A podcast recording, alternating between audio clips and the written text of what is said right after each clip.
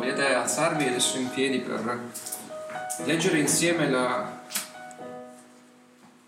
la parola di Dio così come è scritta nell'epistola di Paolo agli Efesini. Leggeremo quest'oggi al capitolo 2, dal verso 11 al verso 22. Epistola di Paolo agli Efesini, capitolo 2, verso 11. Perciò ricordatevi che un tempo voi, stranieri di nascita, chiamati incirconcisi da quelli che si dicono circoncisi, perché tali sono nella carne per mano d'uomo, voi dico, ricordatevi che in quel tempo eravate senza Cristo, esclusi dalla cittadinanza di Israele ed estranei ai patti della promessa, senza speranza e senza Dio nel mondo. Ma ora, in Cristo Gesù. Voi che allora eravate lontani siete stati avvicinati mediante il sangue di Cristo. Lui infatti è la nostra pace. Lui che dei due popoli ne ha fatto uno solo e ha abbattuto il muro di separazione, abolendo nel suo corpo terreno la causa dell'inimicizia. La legge è fatta di comandamenti in forma di precetti per creare in se stesso dei due un solo uomo nuovo, facendo la pace, e per riconciliarli tutti e due con Dio in un corpo unico, mediante la croce, sulla quale fece morire l'inimicizia. Con la sua venuta ha annunciato la pace a voi che eravate lontani e la pace a quelli che erano vicini, perché per mezzo di lui abbiamo gli uni e gli altri accesso al Padre in, me, in un medesimo spirito. Amen. Andiamo a pregare. Padre Celeste, che in passato hai parlato in vari tempi e in vari modi al tuo popolo e che in questi ultimi giorni parli ancora nel tuo figliolo attraverso la tua parola ispirata. Preghiamo affinché tu possa aprire il mio cuore e la mia bocca per proclamare la tua verità nella potenza del tuo Santo Spirito. E inoltre preghiamo affinché il medesimo Spirito possa concedere ai nostri cuori e alle nostre menti di ricevere non la mia, ma la tua parola santa. Tutto questo te lo chiediamo, o oh grazioso Padre, nel nome di Gesù Cristo. Amen. Vogliate sedervi.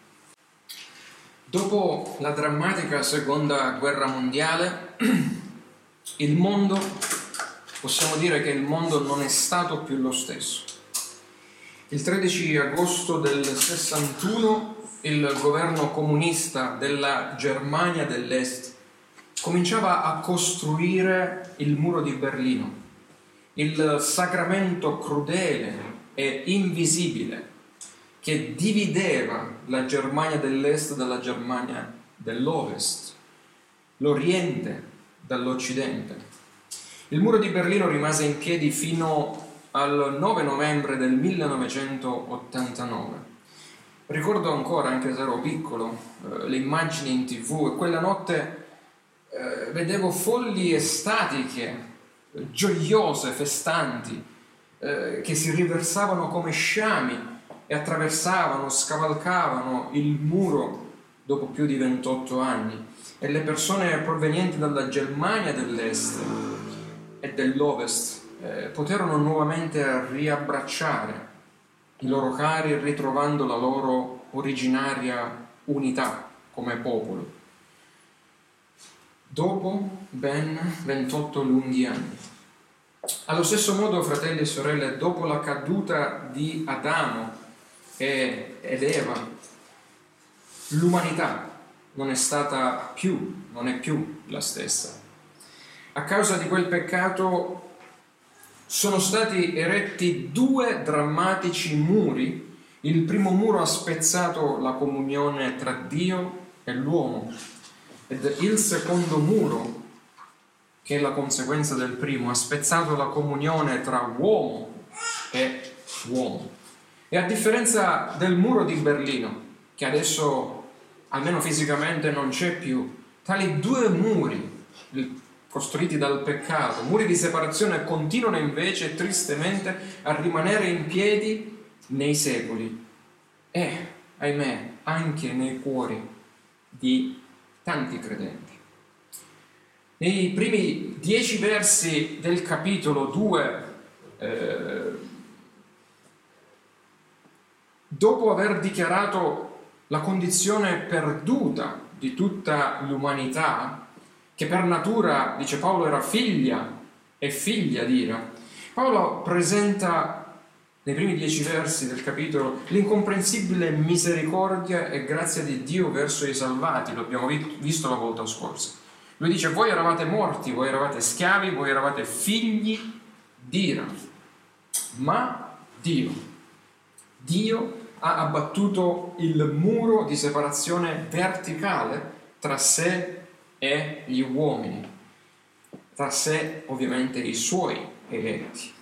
Invece nei versetti odierni eh, Paolo si occupa del secondo muro. La volta scorsa abbiamo visto come Dio ha distrutto il primo muro, oggi vediamo come Dio ha distrutto il secondo muro, quello che eh, generò divisione, straniamento, alienazione orizzontale, cioè inimicizia orizzontale tra i gentili e gli israeliti all'epoca e tra uomo e uomo, tra moglie e marito, tra padre e figlio, tra fratello e sorella ancora oggi.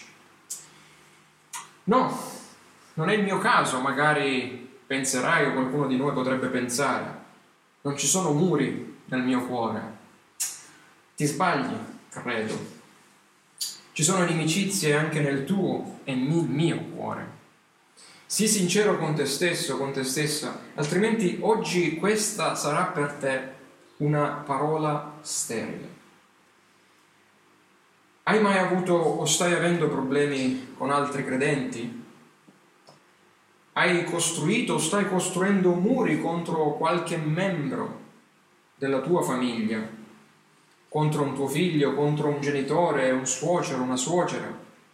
Magari dormi nello stesso letto del tuo coniuge, ma ignori il muro di critiche e pensieri non edificanti che hai costruito contro di lui o contro di lei. Purtroppo i muri di Berlino nel corpo di Cristo esistono e come? E sono sempre partoriti dal muro verticale eretto o che cerchiamo di rierigere, di riedigere con il nostro peccato, il quale interrompe, ovviamente non può interrompere la nostra unione con Dio in Cristo, ma interrompe la nostra comunione con Dio. Prima con Dio e poi con il nostro prossimo. Perciò Paolo, per farci comprendere la necessità di onorare l'unità del corpo di Cristo, ci chiama a considerare quest'oggi eh, tre ritratti.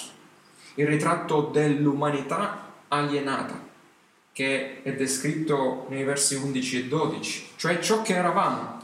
Poi vediamo il ritratto del mediatore di pace, versi 13 a 18, quel che Cristo ha fatto per noi. Ed infine vedremo il ritratto del nuovo Tempio di Dio, nei versi 19 a 22, ossia ciò che noi siamo adesso.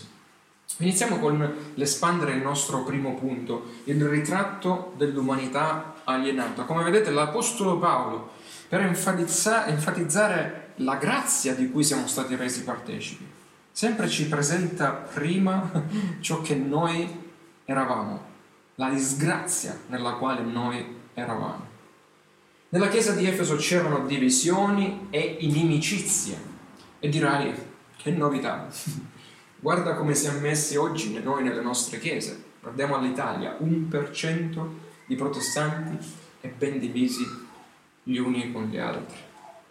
Perciò Paolo apre questa sezione della lettera con un nuovo comando L'unico verbo, pensate, l'unico verbo imperativo presente nei primi tre capitoli di questa epistola, e ce ne vuole, eh, per scrivere tre capitoli senza che ci sia un verbo imperativo. Nella seconda parte dell'epistola troveremo tanti imperativi, ma l'unico imperativo lo troviamo proprio in questo capitolo al verso 11. Paolo esclama perciò ricordatevi. Ma cosa dovevano ricordare? gli Efesini. Perché, dice Paolo, ricordatevi? Bene, dovevano ricordare la tragedia da dove essi erano stati tratti fuori, cioè la loro disgrazia da cui erano stati tratti fuori. Mio nonno materno, durante la seconda guerra mondiale, fu deportato dai nazisti. Lui non morì, grazie a Dio, nelle camere a gas. Dio lo risparmiò e lui fu in grado di ritornare a casa. E io sono cresciuto di tanto in tanto eh, notando la sua commozione, eh, che quando eravamo a tavola in certi giorni di festa, egli provava questa commozione, provava nel vedere i suoi figli e i suoi nipoti tutti radunati intorno al suo tavolo. Perché lui si commuoveva? Un giorno glielo chiesi. Perché mio nonno non aveva mai dimenticato la tragedia dalla quale egli era stato salvato. E il ricordo della passata deportazione lo portava ad apprezzare assai più profondamente il dono presente della vita che lui aveva e della famiglia unita che aveva ricevuto. Allo stesso modo Paolo sta dicendo qui, Efesini, ricordate qual era la vostra condizione quando eravate nella prigionia spirituale, deportati dal peccato e da Satana, senza Dio e senza Cristo. Ricordate la vostra alienazione fisica e spirituale quando in quanto gentili eravate fuori dal patto di grazia, estranei alle promesse e alle benedizioni che invece ricevevano Israele. Ricordate, Efesini, che voi eravate chiamati incirconcisi, cioè eravate spiritualmente morti, ma ora che siete stati salvati e innestati a caro prezzo nell'unico corpo di Cristo. Non calpestate quell'unione che avete gli uni con gli altri, perché se così fate, voi calpestate Cristo stesso che vi ha uniti. Vedete, succede spesso che quando un povero diventa ricco, magari anche in maniera frettolosa e facile, dimentica velocemente la miseria che si è lasciato alle spalle.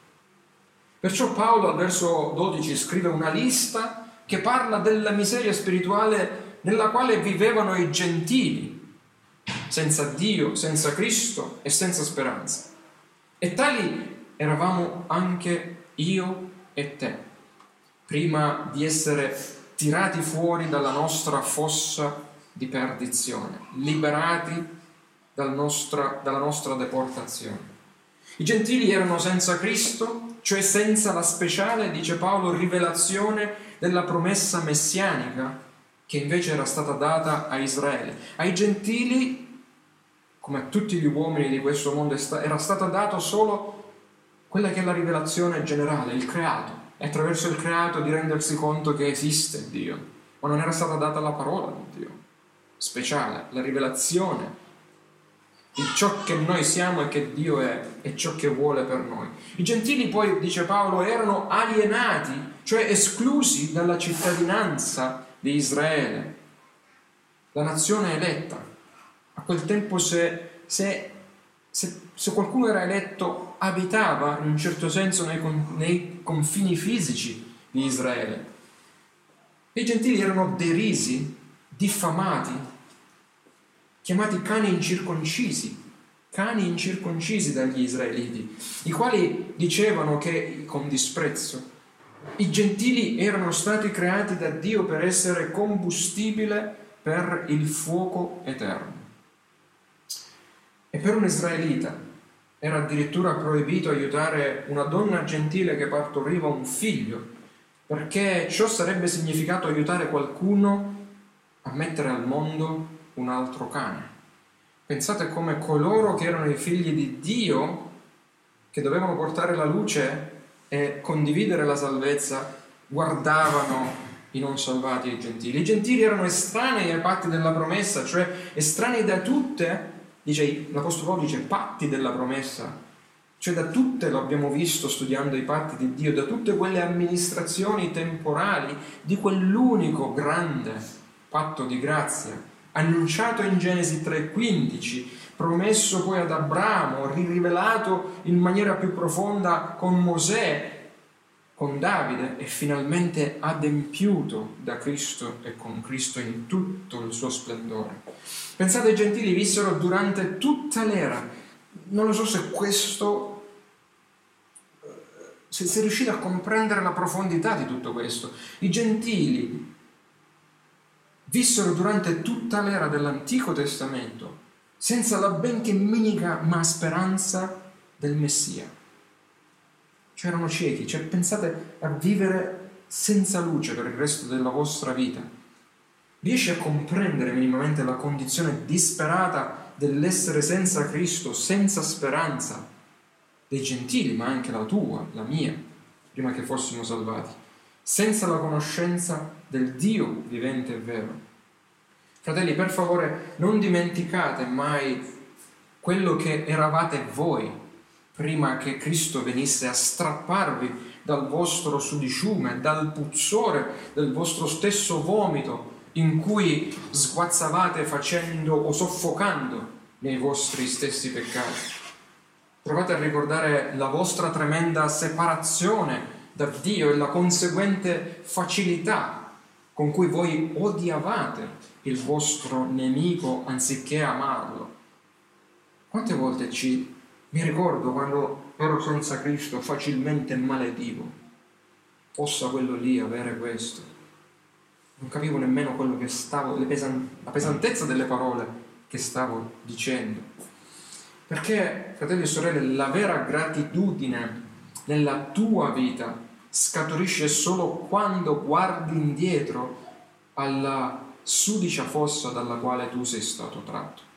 Cioè quando capisci veramente chi eri e chi sei in Cristo, chi eri senza Cristo e chi sei in Cristo, capisci e innalzi eh, un grido di gratitudine al tuo Salvatore. Ora, dopo aver visto il ritratto dell'umanità alienata, andiamo al nostro secondo punto per vedere il ritratto meraviglioso del mediatore di pace, considerando stavolta quello che Cristo ha fatto per salvare i gentili di Efeso e salvare noi. E qui arriva, fratelli e sorelle, la buona notizia. Fate attenzione al grande.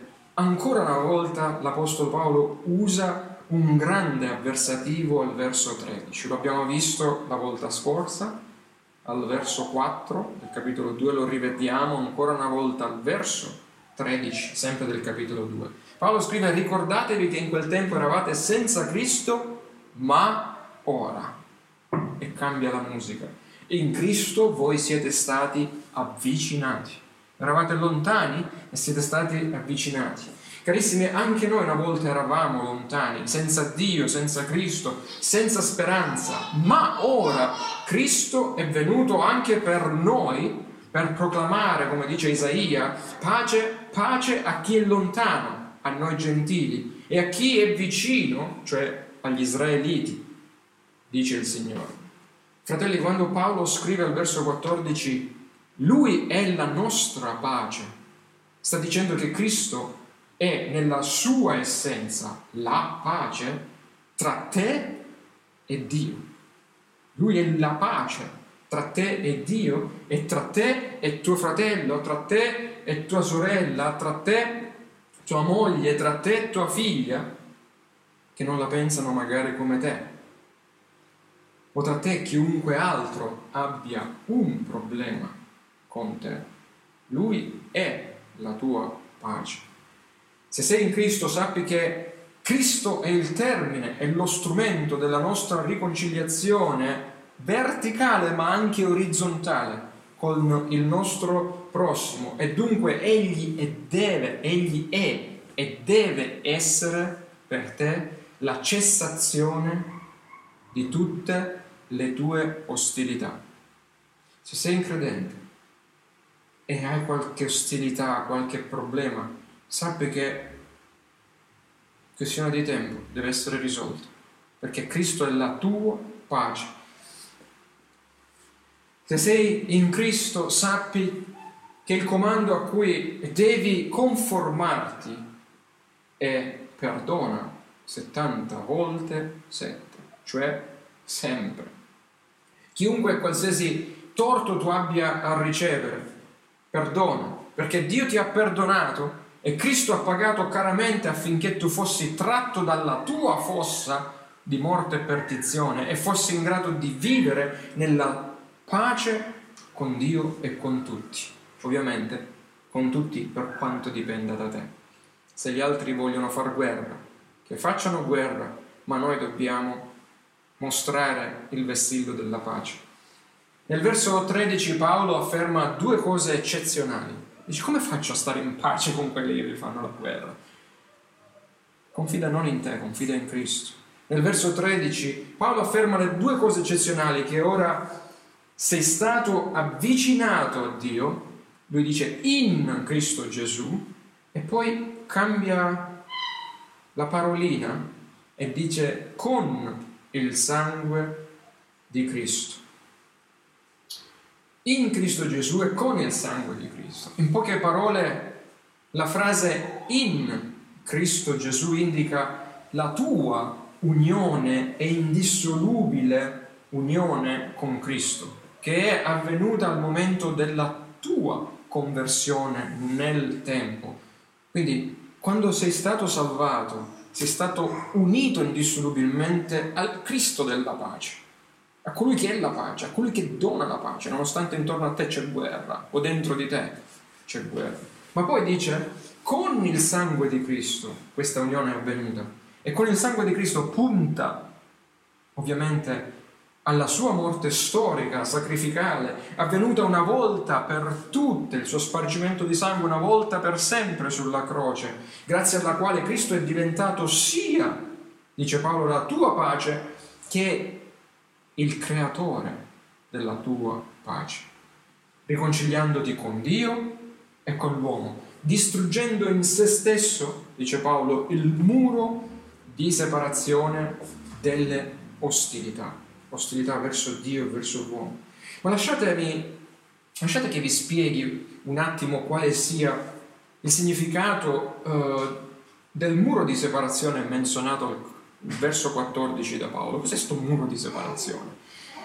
Lo storico israelita eh, Giuseppe Flavio descrisse l'importanza di questo muro presente nel Tempio di Gerusalemme, eretto per separare fisicamente i gentili dai giudei, cioè il, il Tempio di Gerusalemme era circondato da un muro e questo muro doveva impedire che i gentili entrassero nella parte interna del Tempio, loro dovevano rimanere solo nella parte esterna.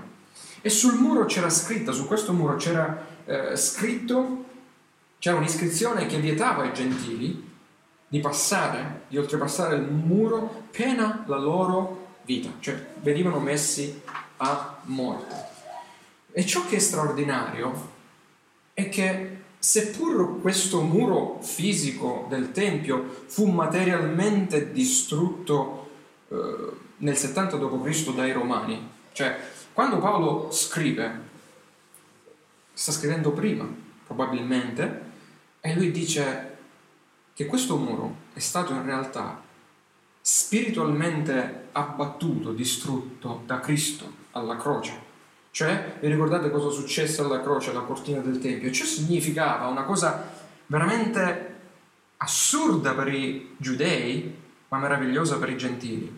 Loro potevano insieme entrare nel luogo santissimo, loro potevano insieme, ovviamente il Tempio non c'era più, ma presentarsi davanti al trono di Dio come non più due popoli, ma come un unico popolo.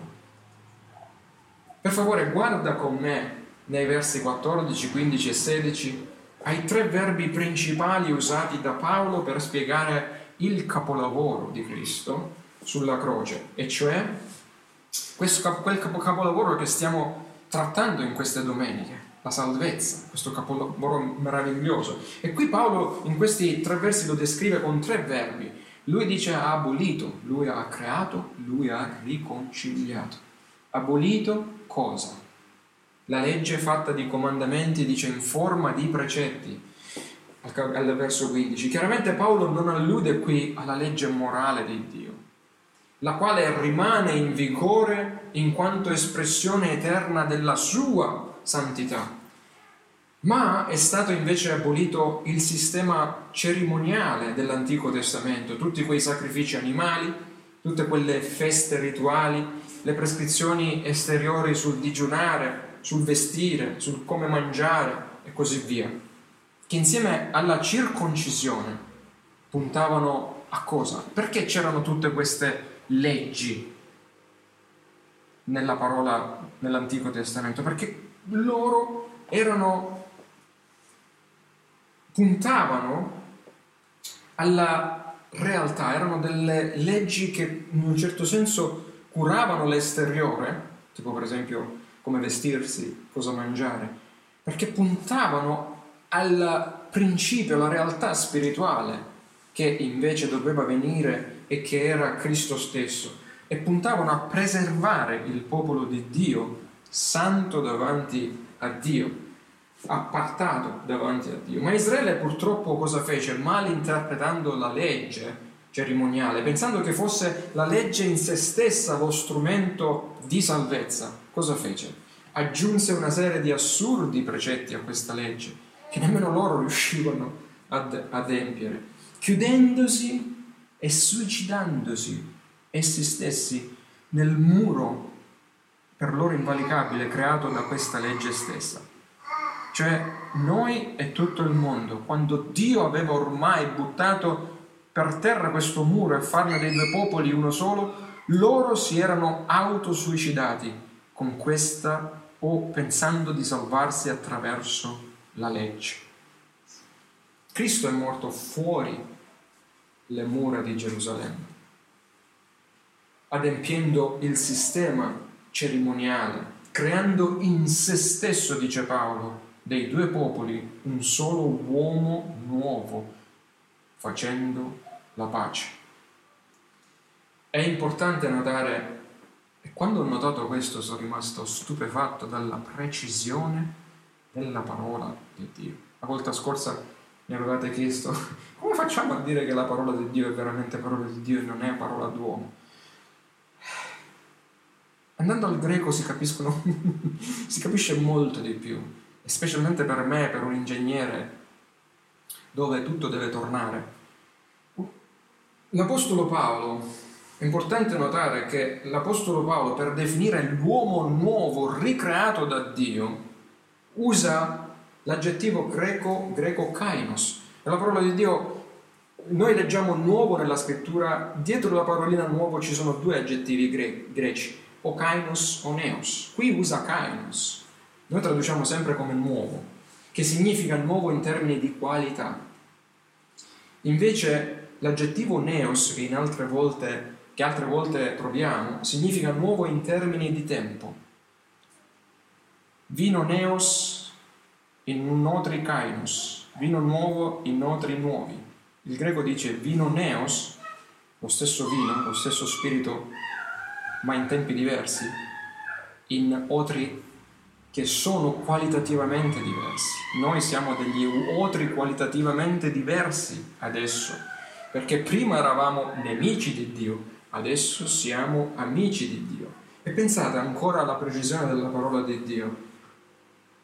Ciò è utile per comprendere che il regno spirituale di Dio è caratterizzato da un kainos, nuovo patto, non un neos, no, un, un nuovo patto, nuovo in termini di qualità, migliore, dice lo scrittore agli ebrei, da un kainos, nuovo cielo e nuova terra, migliore di quello che abbiamo adesso in termini di qualità, e da un kainos, nuovo uomo, che rappresenta il corpo di Cristo, che è glorificato. Perciò Paolo afferma chiaramente che nel regno di Cristo non c'è più greco né giudeo, circoncisione o incirconcisione, barbaro, sciita, schiavo, libero, ma Cristo è in tutto, in tutti, nel nuovo Kainos uomo.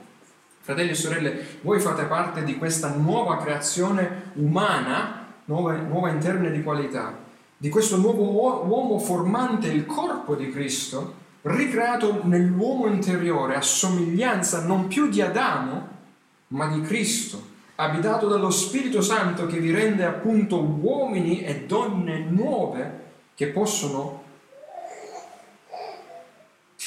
non possono più giocare a costruire muri di separazione intorno a noi, ma che devono adesso costruire ponti di comunicazione e di condivisione con le persone intorno a noi. Guarda la croce, guarda le sue due direzioni. Essa ci ricorda costantemente che Cristo nella sua morte ha riconciliato le persone orizzontalmente tra loro e verticalmente a Dio. E miei amati, grazie a questa riconciliazione voi siete rivestiti con la veste imbiancata dal sangue dell'agnello e ora avete libero accesso al Padre, al Santo dei Santi. Quindi dopo aver visto il ritratto dell'umanità alienata e il ritratto del mediatore di pace, ora vediamo l'ultimo ritratto, il ritratto del nuovo Tempio di Cristo di cui tu, credente, ne fai parte. Non c'è più il di, tempio di pietra, ma il tempio adesso è vivente. Paolo chiude la sua discussione sull'unità del corpo di Cristo, la Chiesa, elencando altre tre metafore. Cos'è una metafora? È una specie di similitudine, cioè usa delle cose di questo mondo, l'avevamo visto studiando le metafore del regno, usa cose di questo mondo per eh, farci arrivare a capire verità celesti.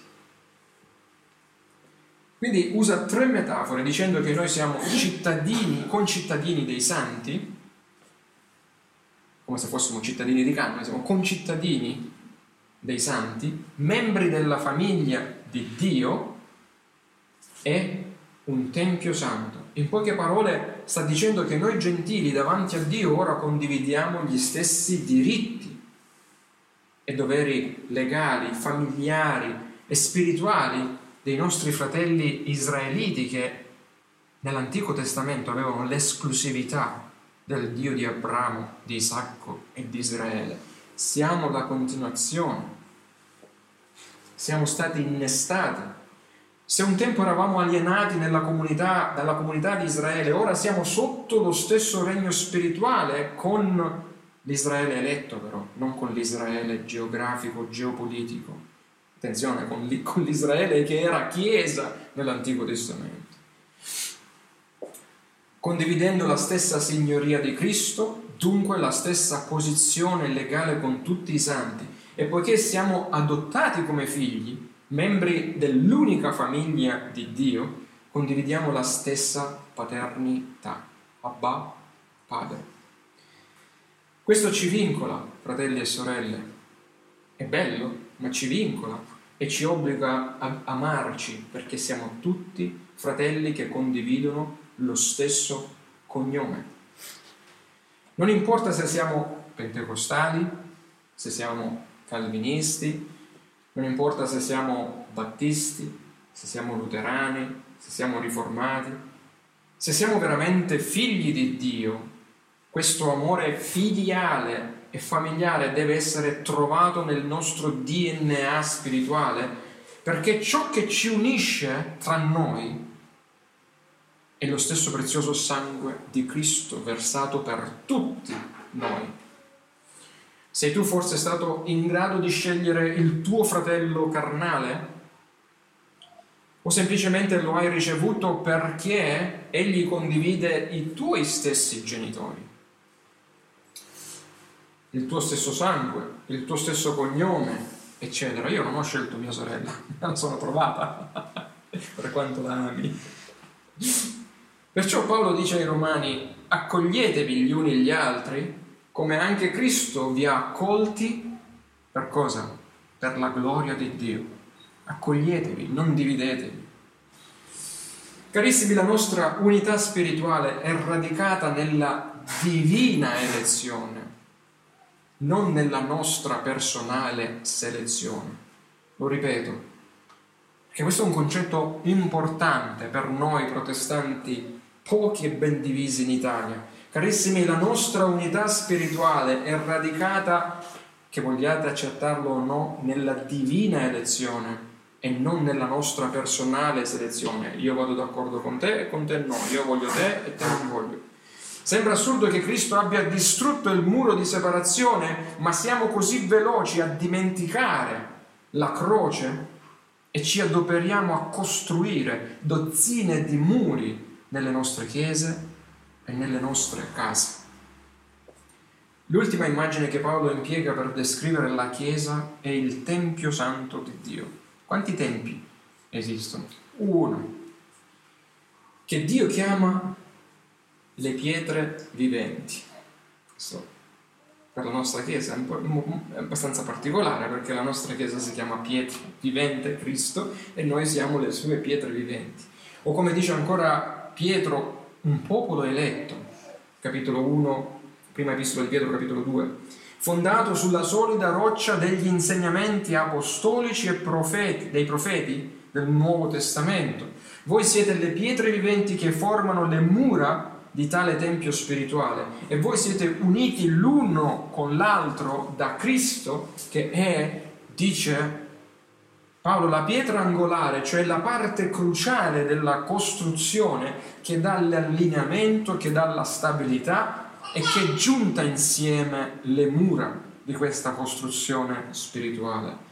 Certamente guardando le divisioni della Chiesa di Cristo, una domanda potrebbe sorgere spontanea dentro di voi. A me è sorta tante volte. Ma questa unità posizionale, questa unità in Cristo può essere distrutta?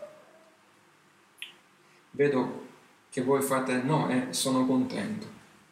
Che la risposta è giusta, perché ci sono, potremmo pensare, ci sono tante animosità, tante gelosie, orgoglio, invidie, calunnie nel Tempio di Dio, c'è, c'è il denominazionalismo, lo spirito settario tra noi, però è vero, non può essere distrutta.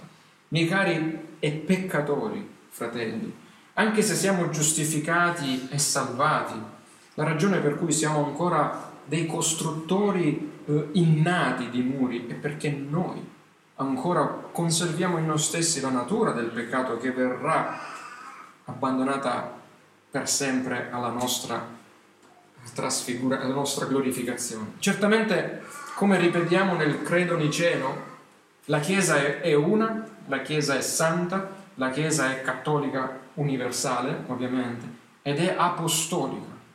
E la sua unità in Cristo non può essere distrutta dal mio e dal tuo peccato, semplicemente perché l'opera di Cristo è più forte del nostro peccato. Sebbene noi protestanti siamo frammentati in tante denominazioni e potremmo pensare, ah, la mia denominazione è più bella della tua. Gli eletti sono tutti uniti in un solo Signore, professano tutti una sola fede in Cristo ed un solo battesimo interiore dello Spirito Santo.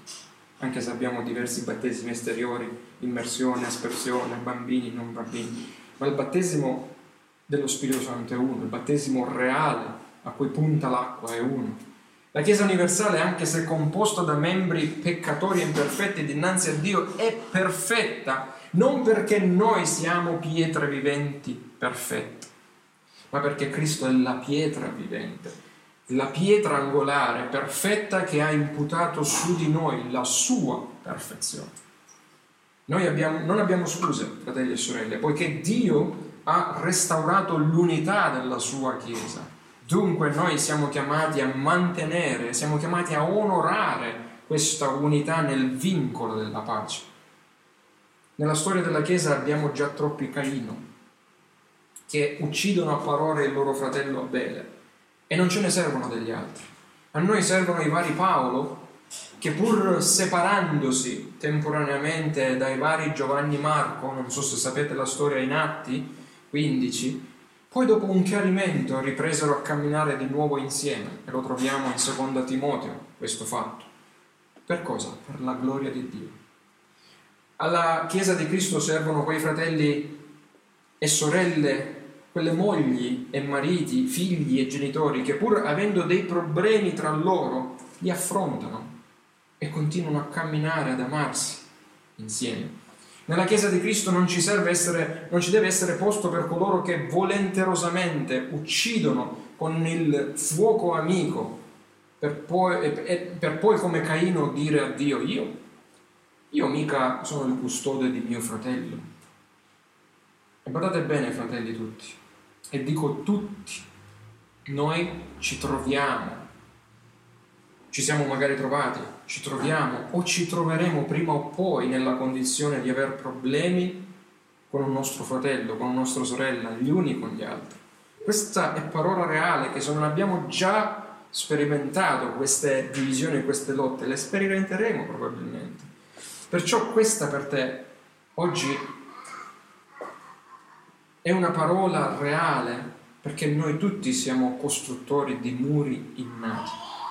Il regno e la famiglia e il Tempio di Dio non possono essere scossi, dice lo scrittore agli ebrei, ma tu come piccola pietra vivente formante questo Tempio, tu sei sul banco di lavoro di Dio, il Divin Maestro che come abile costruttore di muri a secco, qui ce ne abbiamo tanti, eh, ti prepara, ti smussa, ti santifica eh, sul suo banco, limandoti, smussandoti per adattarti come eh, per adattarti bene al suo tempio, al tempio di Dio, per stare incastrato con gli altri fratelli e sorelle. E carissimi, più una dura pietra siamo e più lo scalpellino divino dovrà colpirci e lavorarci, lavorare su di noi.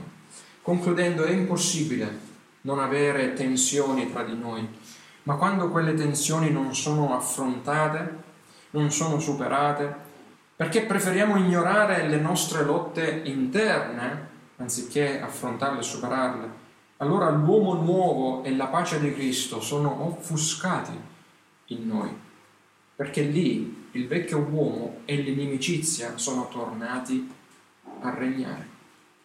Il vero Vangelo è perdono e Cristo è morto sulla croce per l'unità e non per le divisioni.